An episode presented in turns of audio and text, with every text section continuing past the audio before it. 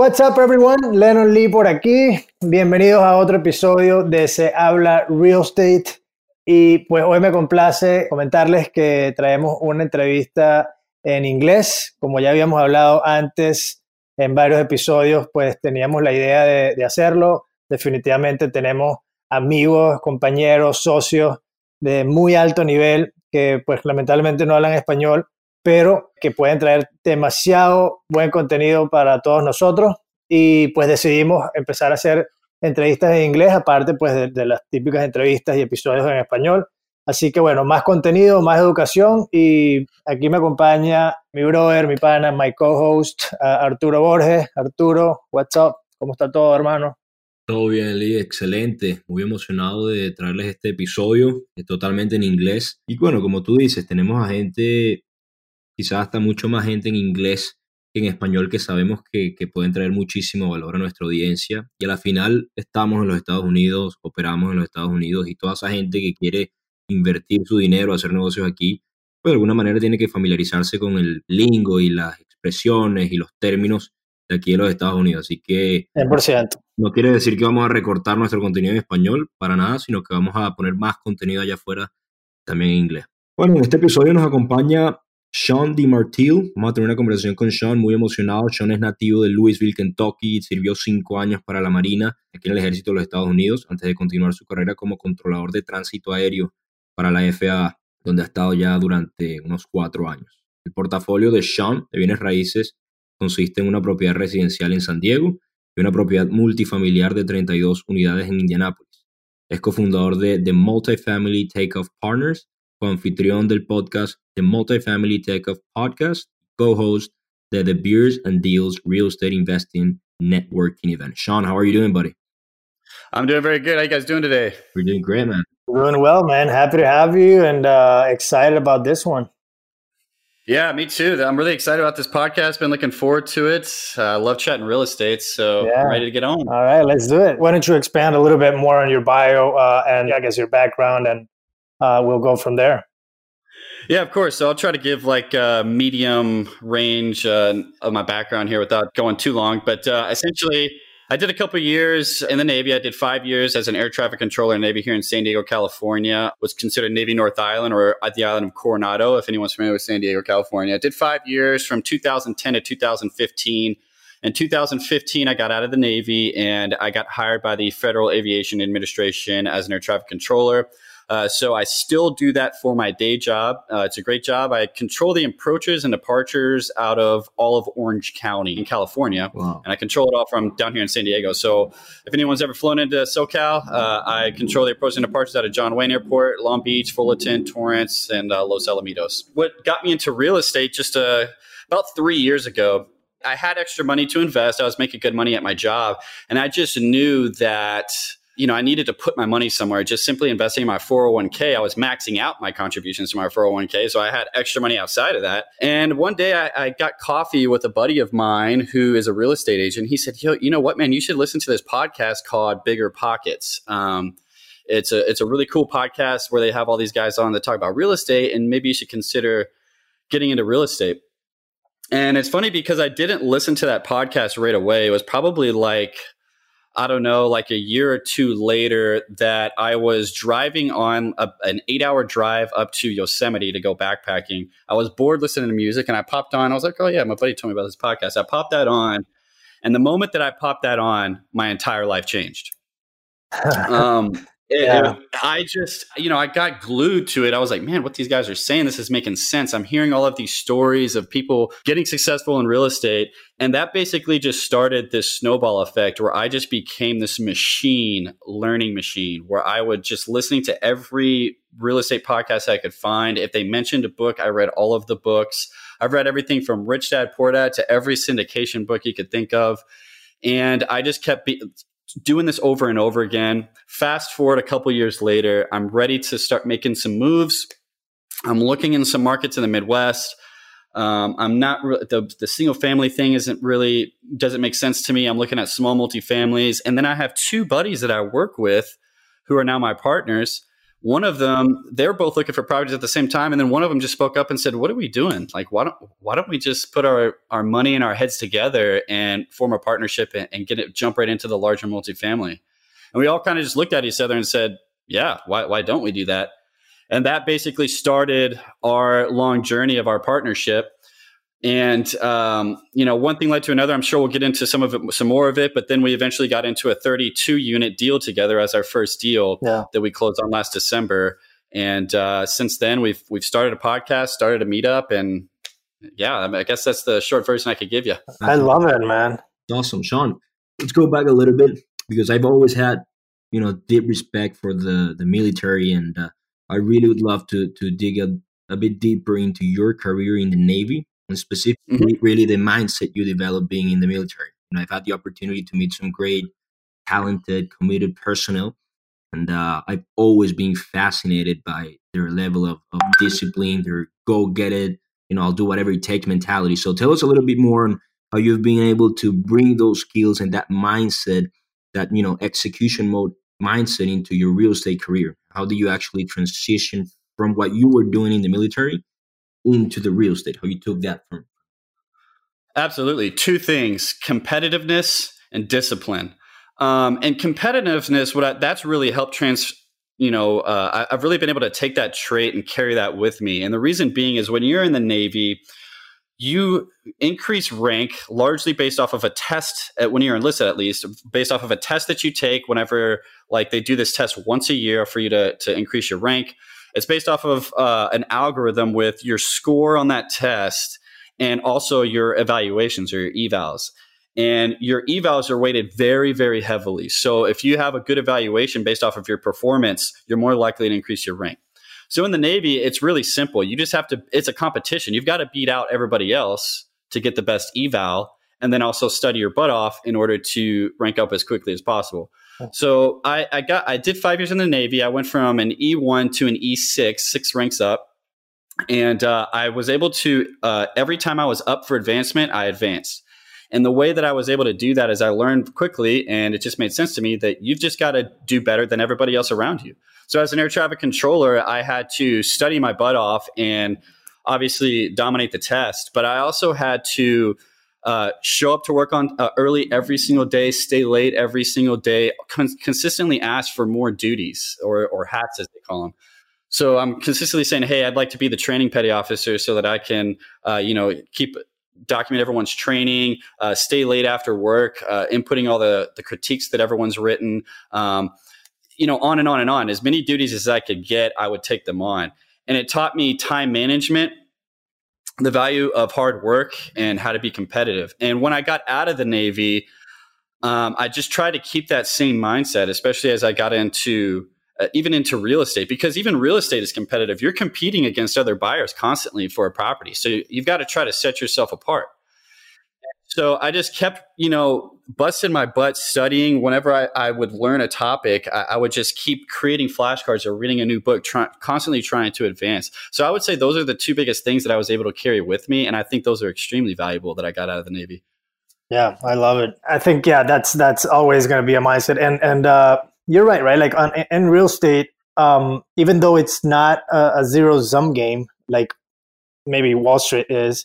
Uh, you're you're still going to be competing, right? Like for specific deals. Like if you if you go high enough, maybe there's you know, if, and you have an abundance mindset, you, you're probably not going to look at it that way. But I don't think it has one thing has to do with the other. You can still be ultra competitive, uh, maybe even aggressive sometimes to pers- uh, you know on the pursuit of specific um, deals or acquisitions, but still have that abundance mindset where you understand that the fact that you're being competitive doesn't you know it doesn't really mean that you're that you're I don't know that you're that you're trying to you know screw other people, right? Absolutely, hundred percent. It's not it's not about yeah, it's not about uh, hmm. necessarily trying to put others down or right. screw other people. It's just a, a, a, it's more of a a mindset and that competitive drive right. of constantly thinking, okay, I've reached this next echelon. You know, what what do I got to do next? Okay, this guy, he's he's doing this, this, and this. Uh, you know, he's he's got a podcast, he's got a meetup. you know, how am I going to be attracting more capital if this guy's doing more than me? I've got to, I've got to step it up, uh, you know?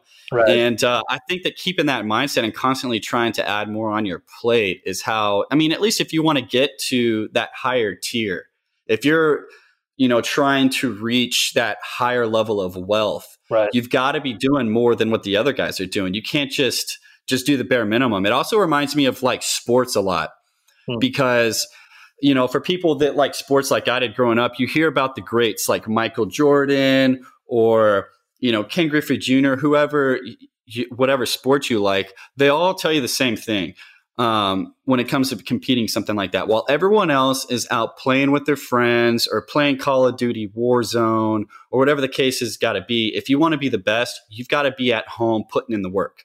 You can't be doing that kind of stuff all the time, uh, five hours a day. You've got to be at home studying. You've got to be, um, you know, t- talking to more brokers, whatever the case is for real estate.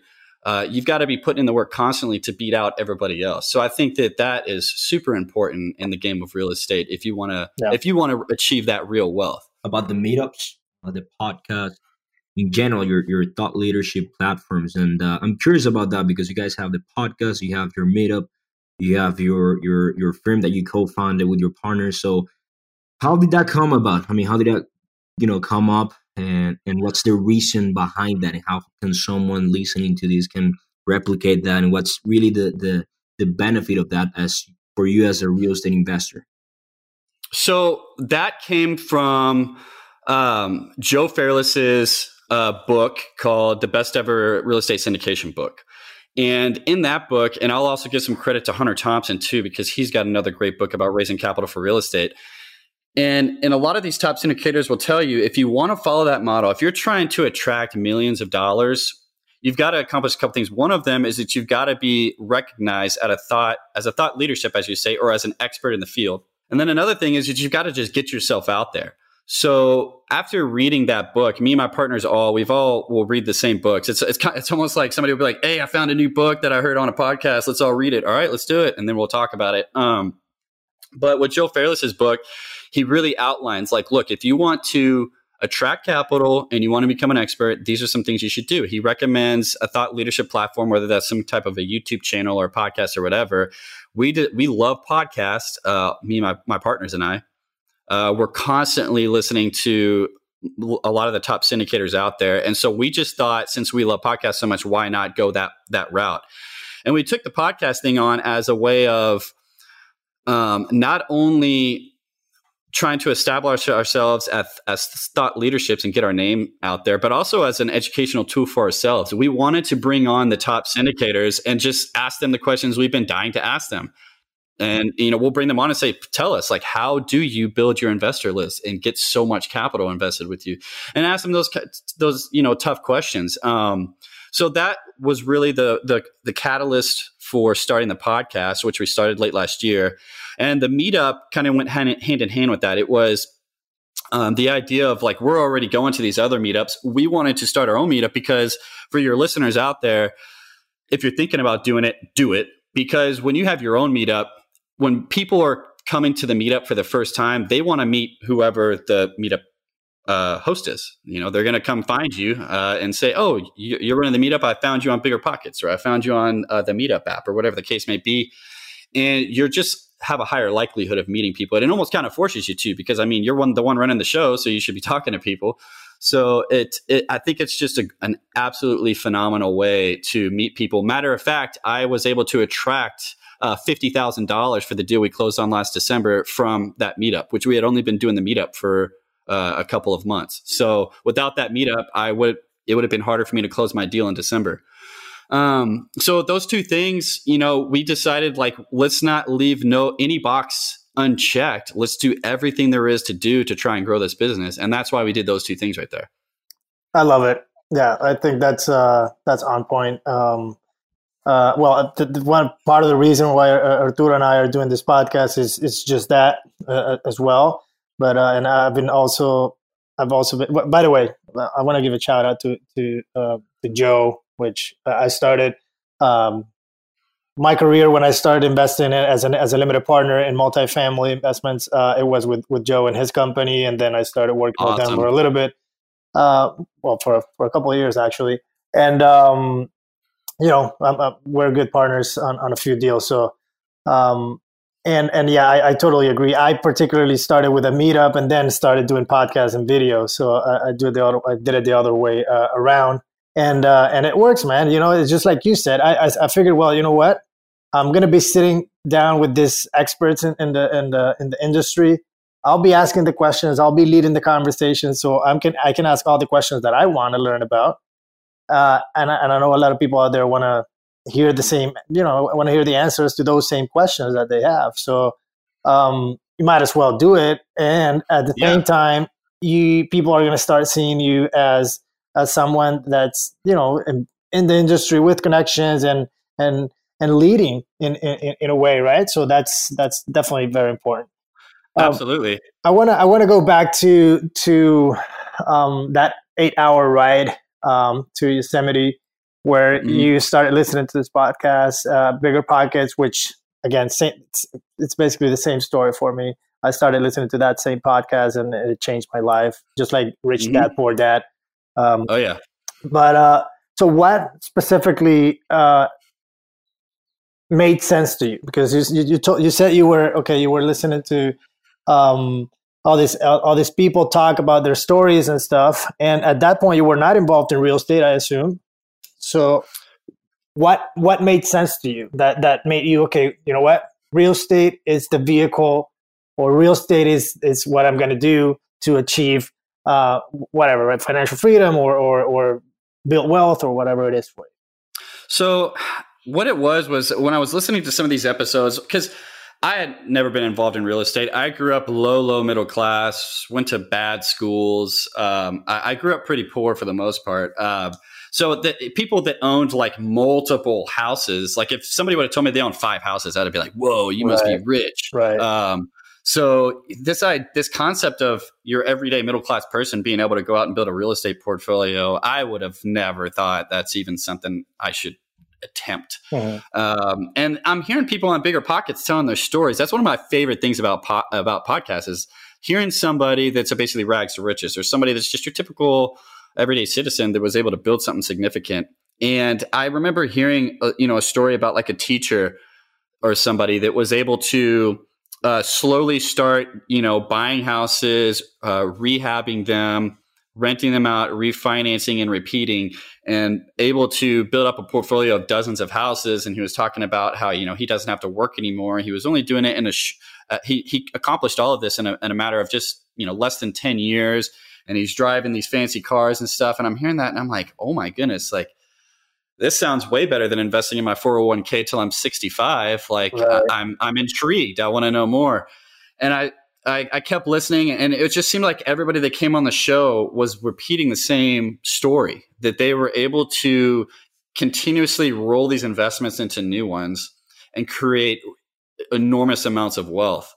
Um, and so I, I, just kept digging in. I think I, I must have listened to, you know, six, seven episodes each way to and from Yosemite and mm. uh, and I, am probably a similar story than a, to a lot of people is that they just got hooked and listened to like every single episode that they had after that, and that's basically what I did. But what made sense to me the most was the fact that you could create wealth and live off of the cash flow, and that was the first time I had heard the word cash flow. Right. And the fact that you, you could just, that's just sitting there paying your bills every single month and you don't have to go any to work anymore and continue grinding. That's when it clicked. Yeah. So just the basic concept of uh, a vehicle or a platform or, or something, uh, in this case, real estate that allowed you to not continue to exchange your time for money, but to put your money to work for you and so you can sit back and relax eventually if you wanted to right? Exactly. Exactly. And and I'm a hard worker, so that made even more sense to me. I'm a, I'm the kind of guy that works overtime every week. I'm usually working 6 days a week. Right. And uh, and I'm just like saving my money prior to this, uh, you know, right. stacking it up and, and saving and okay, what am I going to spend this on? And when I heard those and, and, and heard what you could do with it to make your money work for you and to and to receive cash flow every month, that was just that was the huge light bulb that went above my head Right. And that's when I was addicted and I just became, I just like went psycho reading and learning. I was obsessed. right, right. Yeah. So um, I'm, I'm excited to go uh, to get into the, into, you know, the, the numbers and, and, and, and the, into that 32 unit deal that you bought. But yeah, um, before, quickly before that, because uh, I want to I want to understand your thought process for the building of your partnership um, of the multifamily takeoff partners. Um, you know, three guys, friends. Uh, they were you were pursuing the same thing individually. You figure, well, you know what? Let's why don't we join forces and, and we'll do it together? Uh, which I think it's it's I, I, love it because I think it's always more fun to do it with partners. So, mm-hmm. um, but beyond that, right? Beyond the fun the fun part, how how do you guys think about it? And I, more specifically, I want to I want to understand. Okay, how did you think about? Okay, well, you know what? You're good at this. I'm good at that. How do you? How do we compensate for each other and complement each other? It was kind of a combination of um, everybody just splitting up the work at first and kind of um, seeing and learning each person's strengths as we went. So my two partners are Mike and Rich, and as as we were working, you know, it became abundantly clear. Everybody knows Rich Somers, and he's just this guy that is an, one of those ultra ultra outgoing guys. If you're talking to him he's very very engaged. He's looking at you in the eyes the entire time. Uh, he's asking great questions just naturally. So he's really really well at carrying a conversation being and being super friendly. You just want to be the guy's friend as soon as you talk to him. Right. it became abundantly clear as we were because we started out as okay, you cover these three markets, you cover these three markets, and you cover these three markets, and everybody go, you know, make their list of brokers and start uh, networking with brokers. It became abundantly clear that Rich was the best at that. Uh, Rich right. is the one who was able to uh, to get this off market 32 unit deal that we're going to talk about in Indianapolis. And Rich, it, that's just his natural strength, right? He loves doing it. He loves talking to people. And so building those relationships was clearly going to be his role. Um, and, and, he's also just one of those guys that's great at speaking the lingo, talking multifamily real estate, and it just flows off his tongue naturally. So mm-hmm. that was clear for him. Uh, early on, I just wanted to do be the numbers guy. I, I really wanted to do the underwriting of the property uh, and learn how to do the spreadsheets better. So right. I mean, I spent so many hours trying to build my own spreadsheet. I we eventually bought Michael Blank's uh, real estate uh, or a syndicated deal analyzer, which I like right. a lot. Uh, but you know, and then uh, Mike, who already owned some small multifamilies in Cleveland, has some experience working with property managers. Right. He really wanted to, to, to dive in and be the primary contact with the property manager and work on asset management. Mm-hmm. Um, and in the meantime, I have a experience in construction, and my dad owns a construction company, so I kind of took on the role of okay, I'll be underwriting the properties. I'll help you uh, with the asset management and the fact that I'm going to be the guy communicating with these contractors because I can speak the lingo with them a little bit better. Right. I know uh, how to set up these contracts and stuff like that. So uh, I, I that's that's how we set up how to get going with all of this. And everybody was was happy with those roles. And then we also kind of help each other out because we have three people in the partnership. So if one person's kind of overloaded we're we're really good about being hey man um, how can i help you right now? How about i handle uh, reaching out to these people or the insurance guy or the attorney and, and i'll get all this taken care of? And so uh, we, we like to focus on each other's strengths and then as it, uh, you know just kind of even out the workload and help each other out as we go because with three people it definitely there's a there's a lot of work to be done in multifamily. Yeah. so it's nice to be able to split the workload up a little bit. Yeah agreed. Yeah. I love it. In order to get better insight like you said uh, i want to get right into the the meat and potatoes of that deal. I mean on often we scoop you know, some golden nuggets out of um, guests transactions. Why don't you walk us through that? You know, the sourcing, the numbers, the acquisition, and now management of that 32 unit building you bought in Indianapolis.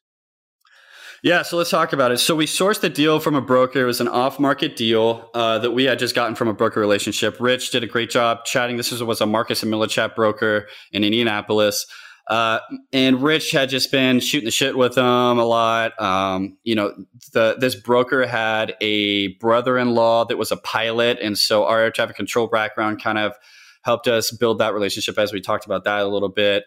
And then uh, one day it was interesting because Rich had was speaking to him over the phone about you know what our criteria is, seeing if he had any deals in his pipeline recently that were meeting that. And at first, he actually told him, you know what, I don't really have anything. I think this is going to work out. They hang up the phone, and minutes later, he actually called, the broker called right back and said, you know what, guys, actually, I think I have something that maybe would fit for you. Um, so our the the deal is located in Greenwood, Indiana, which is about 15 minutes south of downtown Indianapolis. Okay. And so it's a part of the Indianapolis MSA. It's a 32 unit 1968 vintage. Uh, it's a mixture of eight one bedrooms, four two bedrooms that have an extra room as a den. We market those as a three bedroom sometimes. Mm-hmm. And then the rest of them are two bedrooms.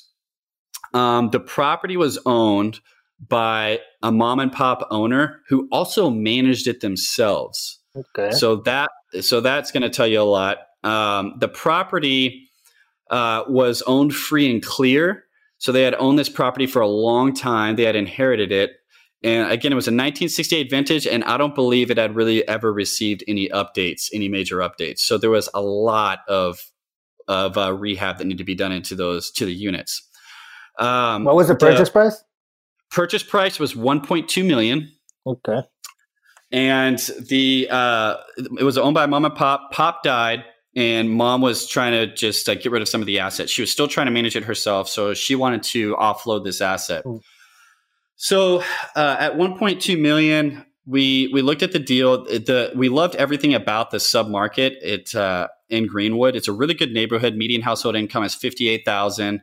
Um, It has a great school system. Uh, the school ratings above an 80, with all of like the middle school and high school are top rated schools in the region.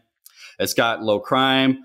It has steadily increasing population year over year. A lot of people are moving to Greenwood. There's a good mix of jobs between medical, retail. Um, there's even a lot of uh, executive positions. There's just a, not one single employer that we would rely on. Rent has been increasing on average 5% each year in that market over the past five years.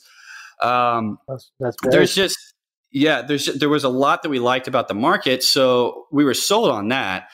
Um, the issues that we saw with the property is that it just simply needed a lot of capex.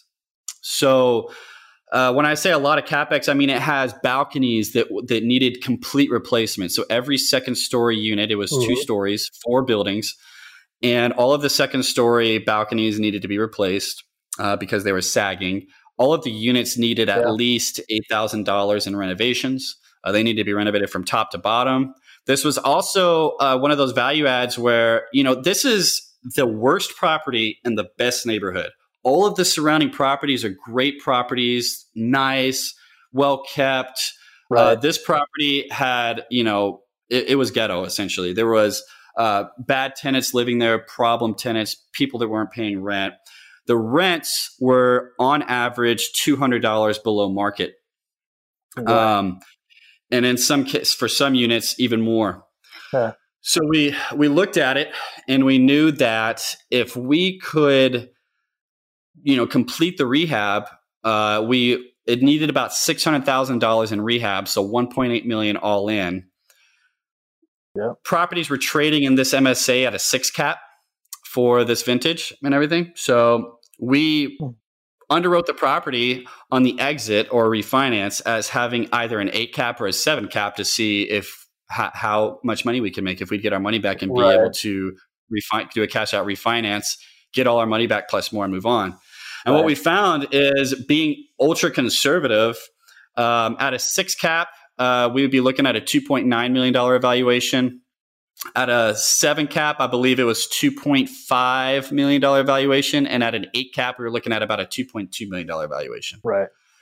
So even factoring in for a, a, really hard market turn with a decompression in cap rates, we found that we could make a lot of money on this property and it made sense.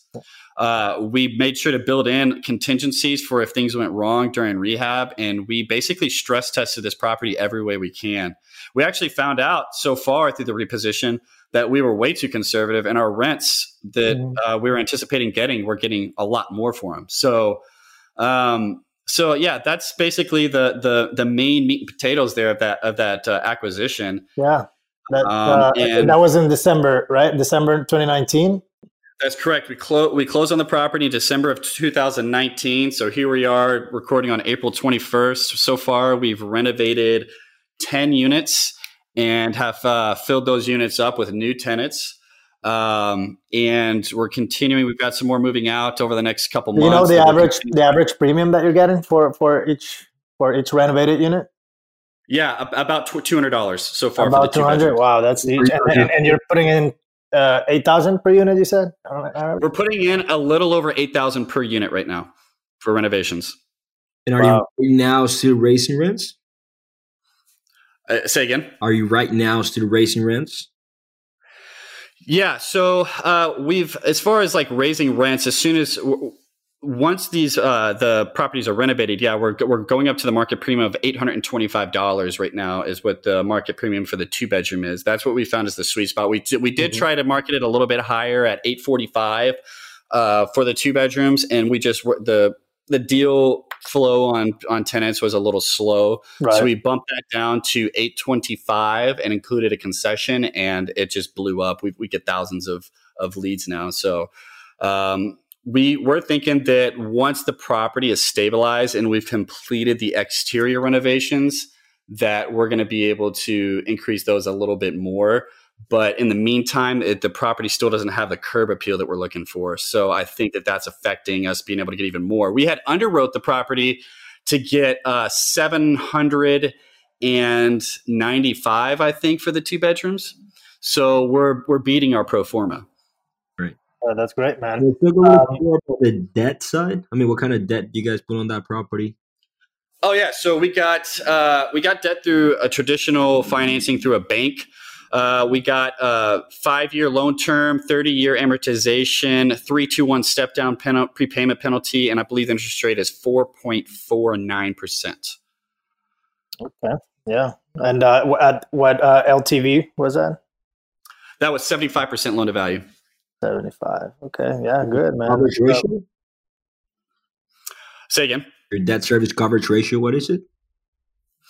Uh, right now, actually, the debt service coverage ratio isn't great until we finish repositioning the asset. I mean, right now we're sitting like right at like 1.2, right. 1.25. So it was a little thin for the bank but uh, we knew that you know and we showed them our business plan show we were able to get, show a well thought out business plan and show the bank like look like the debt service coverage ratio isn't great day one but that's because she hasn't done anything to this property in years yeah it wouldn't and, be a value at right if if, if you had right. a yeah yeah, so that was, you know, it, it, starting out day one, it's not cash flowing great. The DSCR isn't great, but uh, but at the end of 2020, at the end of year one, this property will be cash flowing and it'll be looking the, the picture. We're looking at 20% cash on cash returns conservatively.